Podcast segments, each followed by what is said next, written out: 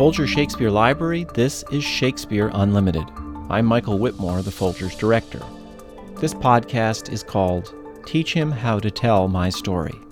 Throughout 2016, the Folger Institute's Center for Shakespeare Studies commemorated the 400th anniversary of Shakespeare's death with a series of public lectures. The April offering in this series was a talk by the eminent Harvard Shakespeare scholar Stephen Greenblatt. His deep reading of Shakespeare's work brought him to a conclusion. There are a surprising number of characters in Shakespeare who propose or ask or even demand that someone tell their life story. While that may not seem surprising on the face of it, Shakespeare was a storyteller after all. As you'll hear, this idea of reimagining your life so that it tells a story was not a common one in Shakespeare's time. To take a moment to retell my own life as a story, I should mention that Stephen Greenblatt was one of my teachers as a graduate student. His influence, and that of others along the way, helped prepare me to be a Shakespearean and director of the Folger. The Shakespeare Unlimited podcast team invited Professor Greenblatt to come back and talk about his lecture, to pull out and distill some of the major points of his talk to see how they bear on Shakespeare's work and on our own concept of storytelling and personal celebrity.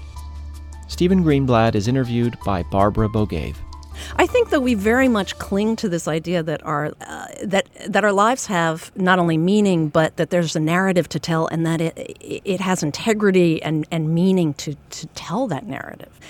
It's almost impossible to imagine that there was a time when people didn't think of their lives as telling a story. But that's exactly what you said in your lecture that this idea was up for debate in the Elizabethan era. Yes, it's true that not everyone in uh, Shakespeare's world by any means thought that lives naturally fell into the pattern of stories. Partly, you have to remember this is a world uh, before the novel, and there are a variety of different ways of understanding what it is to reveal things about yourself, uh, to present yourself in the world, and telling your life story is not necessarily one of them.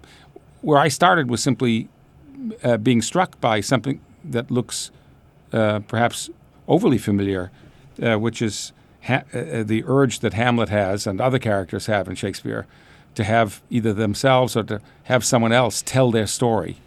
And in this harsh world, draw thy breath in pain to tell my story. I thought, oh, that's interesting, to tell my story. Did everyone think that their, their lives were stories to tell? And the answer is no. Well, does Shakespeare grapple with that a, a lot? What, what plays do you think, besides Hamlet, most concern, concern themselves with that idea? Uh, it turns out that a, a lot of characters in Shakespeare, or, or, a number of them, crucial characters, talk about their lives as stories. Maybe most strikingly, Othello, who runs through the whole story of his life, as he puts it. Uh, that's how he seduces Desdemona. She thanked me and bade me, if I had a friend that loved her, I should but teach him how to tell my story, and that would woo her. And likewise, toward the end of Shakespeare's career, Prospero uh, offers to tell people his life story, and they say, Oh, yes, we'd love to hear the story of your life. With such discourses, I doubt not shall make it go quick away, the story of my life and the particular accidents gone by since I came to this isle. Then in the morn I'll bring you to your ship, and so to Naples, where I have hope to see the nuptials of these our dear beloved solemnized, and thence retire me to my Milan. I long to hear the story of your life.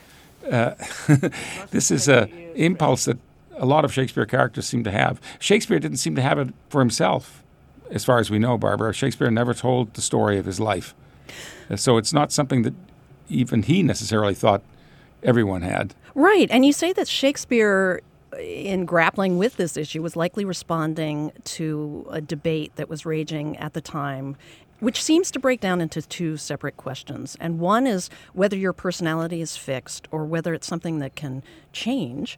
And the other is whether a life is a random series of events or, as you say, a coherent story, a narrative that's worth telling. So why don't we take them one at a time? And Ben Jonson seemed to epitomize the, the side that personality is fixed. His characters seem just frozen. They didn't change, as opposed to Shakespeare's at the time. So, what was Jonson drawing his idea from, and what does it say about this Elizabethan period's understanding of of the self and and its story? Jonson's plays are sometimes called uh, the comedies of humors, the humor being your characterological disposition, type of personality you have. And it's part of the pleasure of uh, watching Johnson to watch the characters come back over and over again to their characteristic humor, uh, whether it's uh, anger or jealousy, uh, folly of one kind or another. Uh, and it's probably the case that behind that comic trick, which is extremely familiar to us, as it were, still lots of comedies built out of seeing people. If you think of Seinfeld, people are what they are. They always turn out to be exactly what you expect them. Uh, but behind that is probably a, set of philosophical ideas about what constitutes a fully achieved personhood. And an achieved personhood, someone who's reached the point that he should be at in life, is someone precisely who doesn't change. You know those awful people who write in your maybe people don't do this any longer, but used to write in your high school yearbook or whatever, don't ever change. uh, you thought, really? Don't ever change? Uh, but that was somehow the, uh, the moral idea here that you should reach a point of fixity in your identity. And precisely if it was a good kind of fixity, not an asinine one, uh, that's where you should, to the point to which you should cling, and you shouldn't be pushed off that, that point you had achieved. I suppose we call that strength of character. Yeah. I mean, and, and of course, there's a long, as they say, long philosophical tradition that goes back at least to uh, the philosophers called Stoics in the ancient world who believed that that was the point. You wouldn't be vulnerable anymore to all the vicissitudes of life. You would have reached a kind of uh, a firm ground. Uh, and and I get it. I mean, it just happens not to be Shakespeare's idea. And what is Shakespeare's idea?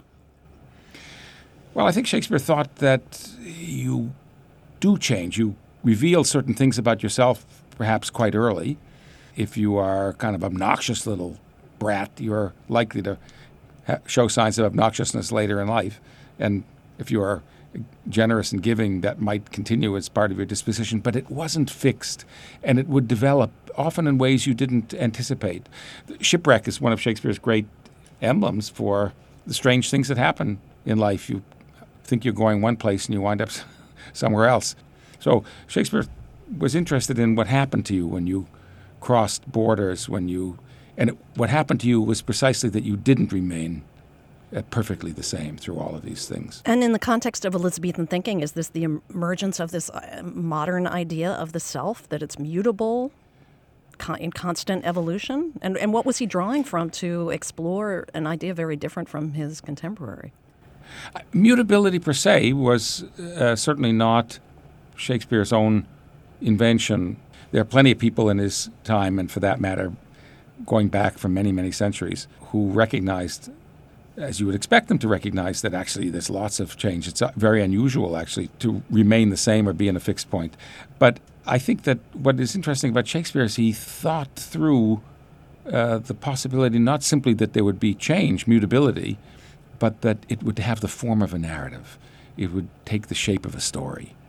And that um, one of the things that makes Shakespeare so uh, re- remarkable and fresh is that he had a fantastic eye for these narratives. I, I put it that way because he didn't invent most of them himself. He borrowed them from somewhere, but he had a very good eye for what would be an interesting story. And, and that brings us to the second point whether life is just a bunch of random events or, or a coherent story. And again, when you look back at Elizabethan times, there, there's a square off. On the one hand, you have Montaigne and his, his ceaseless examination of his constantly evolving thoughts and self in all their disorderly and meandering ways. He famously turned himself into a book. And then, on the other hand, though, we have Shakespeare, the least, as you say, autobiographical of authors. So, what specific aspects of this Elizabethan debate do you think the two poles illustrate? I think it's likely that Shakespeare already read uh, Montaigne in manuscript. Uh, he might have read him, in, could have read him in French for that matter, but he probably read him in uh, the translation that someone who was almost certainly his acquaintance, John Florio, had done and was circulating before its publication. And I think he was quite powerfully, as any sentient human being could have been then and is now by Montaigne. He's, Montaigne is an unbelievably wonderful and seductive writer. And Montaigne precisely avoids telling the story of his life. He thinks that's just a fraudulent idea. Hmm. So his, his work is an astonishing achievement, his essays, of turning himself into onto the page, but precisely without giving it a form of a narrative. And indeed, even intellectually, he went back and revised several times, revised his essays, but he revised his essays not by crossing out his first thought, but by simply adding the second or third thought without crossing out the first one.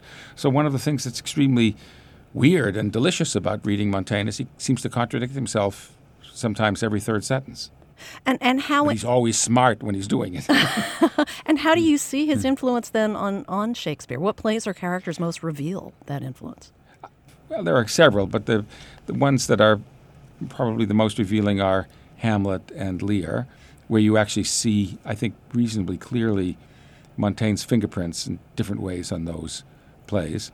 I think Shakespeare f- was fascinated by Montaigne uh, and struck by him powerfully by what he represented, but at the same time, I think Shakespeare was quite skeptical. Skeptical on several different grounds. Skeptical on aesthetic grounds, that is, say, I think Shakespeare thought if I try to do this, I'll never write a successful play in my life. But I think he also thought it was uh, uh, not true to at least Shakespeare's vision of what life was when it uh, when you finally reflected on it, what its shape uh, was uh, for for anyone. I think he also thought, perhaps, Barbara, that Montaigne was a very privileged fellow. So you think it came down to, to class? Montaigne, the, the privileged, no, retired. Came down to. I mean, that wasn't the only factor. That would, would not be true.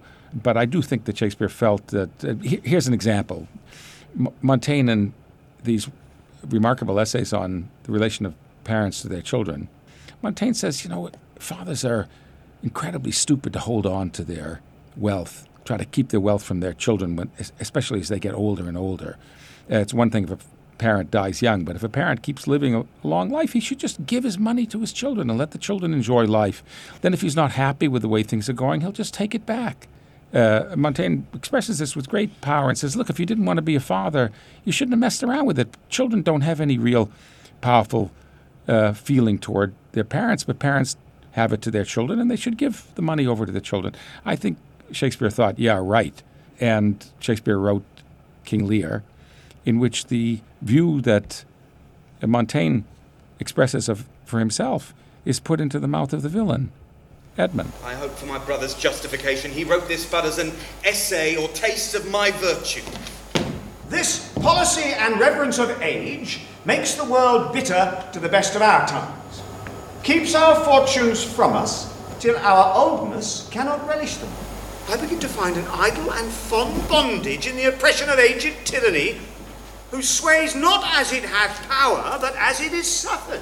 I think Shakespeare thought Montaigne, you know, was too privileged, too protected to have a clue what would actually happen in the world, the real world, if a parent gave over everything to his children and then decided to take it back. It's very interesting to me because we don't really know what Shakespeare thought about anything. But but listening to you, it's very clear that you're working from an, an interesting point of view that playwrights do write from what they know as well as what they imagine. So where do you stand on this question of whether Shakespeare's plays tell us about Shakespeare himself, what he felt or thought, given that we're talking about this concept that Shakespeare was so fascinated by, telling the story of your life? Well, it certainly can't be the case that uh, anyone truthfully believes that Shakespeare never drew upon his own life but only what he imagined. And it also can't be the case that anyone who's read Shakespeare thinks that he only drew on his life, the life that he lived in Stratford and London, and didn't uh, allow his imagination to go out from that. Obviously, it's both. And he wouldn't have been able to do what he did without bringing uh, both into effect. And we know from lots of moments in the plays, very specific moments in, let's say, in uh, the beginning of Taming of the Shrew or in Merry Wives, when you actually see Shakespeare using sort of local knowledge, as it were. There is an old tale that goes the Herne hunter, uh, sometimes a keeper here in Windsor Forest, doth all the winter time walk round about an oak tree with great big ragged horns on his head. But I think Shakespeare used local knowledge, his own knowledge, in lots of different ways, most of which we probably can't detect now, but except in detecting the incredible intensity and curious sense of being, of what's at stake uh, in the lives of his characters. Shakespeare, as far as I know, had never been to Venice or to Cyprus, but I think that it's not an accident that his ancient Rome, for example, and Julius Caesar, is actually filled with uh, the life that he must have seen around him. Do you think then that, or do you have any idea whether this idea of a life having a, a, coherent thread or telling the story of your life as as a as a story for posterity that that was something he was drawing from from pop, popular culture from from the vernacular? It's not the case that Shakespeare lived in a world in which people, uh, ordinary people, published memoirs or people went to now of course there's a whole small industry uh, of people who help you write the story of your life and then you could self-publish after all and so forth and so on. There you of course can find a little of everything at any time in the world but there's actually almost nothing like that in shakespeare's world. And i think as i said before barbara i don't think shakespeare thought that the story of his own life was a story that needed to be told. And after all as far as we can tell no one thought that since they even his friends who put together the first folio didn't occur to them whether we would have loved it if they had simply told us the story of Shakespeare's life. Why didn't they do that? Well, they didn't think that somehow that was was a significant thing to to do. Where where you see it happen is precisely in fiction, and specifically in Shakespeare's plays, or for that matter, there are prose experiments by other writers of his time that try to tell people the story of people's lives. Well, you take this conversation about uh, about the story of one's life to a really interesting place in the anniver- anniversary lecture when you talk about Shakespeare's characters being leeches on his arm, getting fatter and fatter off his lifeblood, as, as if his writing drained him of his of his own life story. And it's only a fantasy on my part, Barbara. I should quickly say, no one ha- there's no evidence for leeches in in Shakespeare's. Uh, writing. But I, and I don't even think I think this was something I said in the lecture, but maybe not in it wasn't in my text, but it was an extravagant and a moment of enthusiasm in my lecture when I was trying to talk about the strange feeling that you get from Shakespeare that somehow he's everywhere. He's in all the characters. That he what what fascinates me about Shakespeare and, not just me, I think anyone who is whom Shakespeare reaches feels this is the weird way in which the character Shakespeare brings the characters so eerily to life. And it's not just Hamlet and Lear, it's also Osric or Parolles or Goneril or minor characters, sometimes tinier characters than that. One of the, the grave diggers in Hamlet, they seem eerily insistent on their own voices and on their own lives. And I ask myself, where does this come from? And I think it must not only come from his abstract literary skill, if that's the way to put it, but it must have come from some way that he figured out to reach into his own life or to let, as I say, his characters draw on his own lifeblood. Right, and you've written about this in a very evocative way about how Shakespeare was perhaps the world's greatest expert at something called distributed personhood, the ability of an artist to create something that carries agency into the world that others can act on. That he left this instead of the story of his life. You know, it isn't that that phrase "distributed personhood," which I love, is not mine, but it comes from a very interesting, now alas deceased, uh, English anthropologist uh, and art historian named uh, uh, Alfred Gell, who was not interested in literature at all. In fact, was and actually was rather hostile to high culture in general, but was interested in magic and charms and little statues and in sorcery. He tried to figure out how do you make something that hurts somebody else, or how do you make something that gives someone sexual excitement or whatever. How do you produce those objects in, in New Guinea, let's say? And the idea there was that somehow you could get that this is all connected to getting a, a piece of someone's hair and getting it into a an object that you're making, a fetish object that you're making. And so obviously we're not in that world when we're talking about about Hamlet or King Lear. But I wanted to say that, well, maybe we are a little bit in that world. That Shakespeare figured out how to, to get pieces of his own body into these works. And they continue to give us pleasure and fear and power 400 years later. This is switching uh, topics uh, slightly or shifting them, but Shakespeare wrote about princes and kings, and this year we lost an American king, Muhammad Ali. And after his death, you really saw in the media everything that we're talking about now, really, how his story was retold and remixed in so many different ways by individuals, but also for posterity. And we also saw that more recently with Prince and when David Bowie died. And you mentioned in the lecture that you love to read obituaries. Are, these the obits that you're drawn to, the, the figures who are Shakespearean in, in that sense?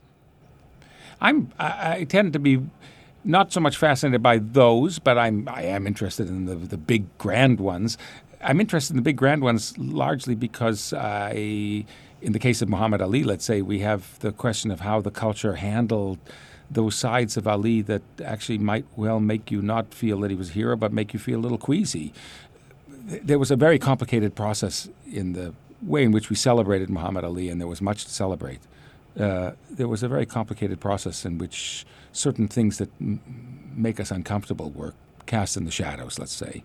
And I think Shakespeare had the opposite impulse, which is to take those sides and, and explore them without diminishing the heroism but he didn't like to clean up uh, the figures as much as we, in the case of major heroes, uh, cultural heroes, that we tend to try to clean them up.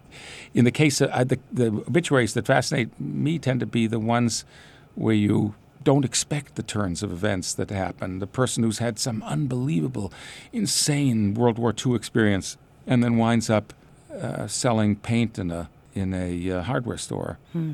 uh, or and you try to think what's the relationship between these it, astonishing adventures and the life that's lived in uh, El Cerrito, California, for the for the next forty years uh, in the hardware store. I, I, don't know what you do with those, but I, I, am fascinated by them. It does seem a piece of this conversation that you're you're trying to to assemble the coherent self. Yes, or or in any case, if it's not coherent, at least to be fascinated by the incoherence because hmm. I think actually having I don't want to come down too heavily in this conversation, Barbara, on Shakespeare as the fashioner of coherent lives. I think what's fascinating about Shakespeare's plays and what we care about them still is that the lives don't completely fit together. How do you fit together the pieces of Hamlet or of Antony or of Lear? It's precisely their incoherence. Uh, they're being pulled in different directions that is haunting. It does make me curious about your own life hmm. story, how you think about your own life story differently, or the relevance of telling your own life story, if only for yourself, not even in public, in light of how much you've thought about Shakespeare's ideas on this. Oh, my own life story is is uh, a very modest affair indeed. I would have said that I wouldn't um, imagine my own life story as a particularly exciting uh, adventure.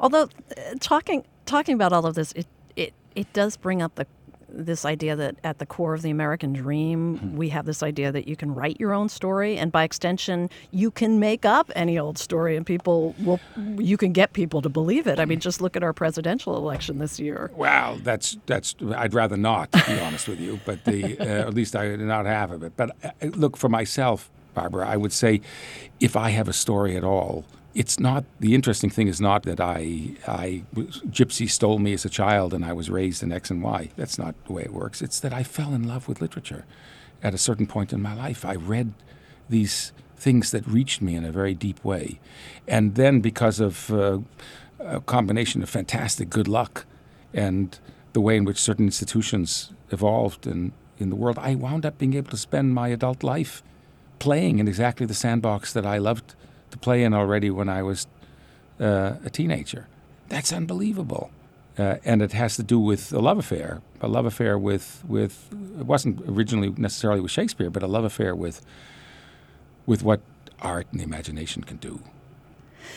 Well, it's a little bit of a false equivalency that we've set up these these uh, these boxing matches between Jonson and Shakespeare and, and Montaigne and, and Shakespeare. But do you have any sense of who's won out in the end in, in, in this argument over whether a life is a just a, a set of, of circumstances or something something more of a through line?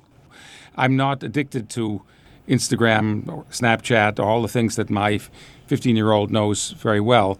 Uh, but my sense is that uh, people have somehow done an end run around the idea of stories, at least as Shakespeare would have understood them, and simply put it all out there without any editing, as it were, at all, or very little editing. And I think that world of Snapchat and Instagram is a kind of, on the whole, often quite uninteresting, but uh, but sometimes maybe engaging version of Montaigne, not Shakespeare. It's the turning of your con- constant vicissitudes of your life into representations of those vicissitudes. It's the allowing, the sharing with the entire world every one of your moods and changes.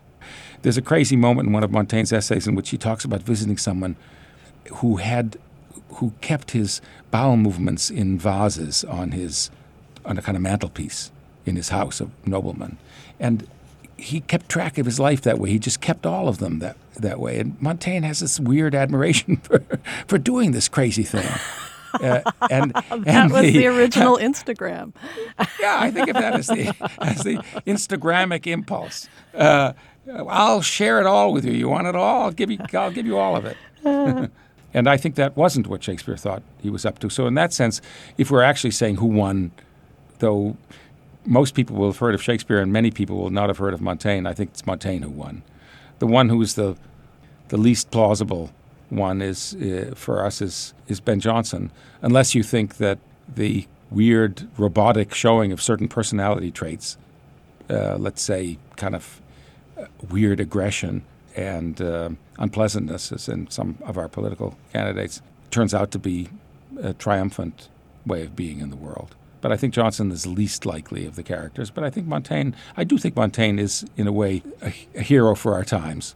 Montaigne says if I could depict myself naked, I would just depict myself completely naked. That's how he, how he imagined what he was doing. I think that's not at all what uh, Shakespeare himself, certainly, but also that's not what Shakespeare's characters are doing. They're shaping something. Now I'm imagining a huge uh, rebirth of Montaigne, a second coming of Montaigne.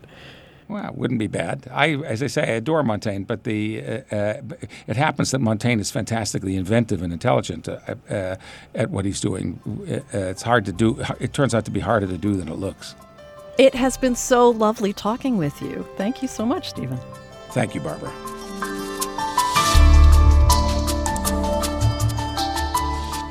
Stephen Greenblatt is the John Cogan University Professor of the Humanities at Harvard University. He is the author of, among other books, Will in the World How Shakespeare Became Shakespeare, and The Swerve How the World Became Modern. Professor Greenblatt was interviewed by Barbara Bogaev. Teach Him How to Tell My Story was produced by Richard Paul. Garland Scott is the associate producer. It was edited by Gail Kern Paster and Esther Ferington. We had help from Professor Greenblatt's assistant Aubrey Everett, from Anna Steinbach at the Harvard Office of Public Affairs and Communications, and from Jeff Peters and the staff of the Marketplace Studios in Los Angeles. Shakespeare Unlimited comes to you from the Folger Shakespeare Library. Home to the world's largest Shakespeare collection, the Folger is dedicated to advancing knowledge in the arts. You can find more about the Folger at our website, folger.edu. For the Folger Shakespeare Library, I'm Folger Director Michael Whitmore.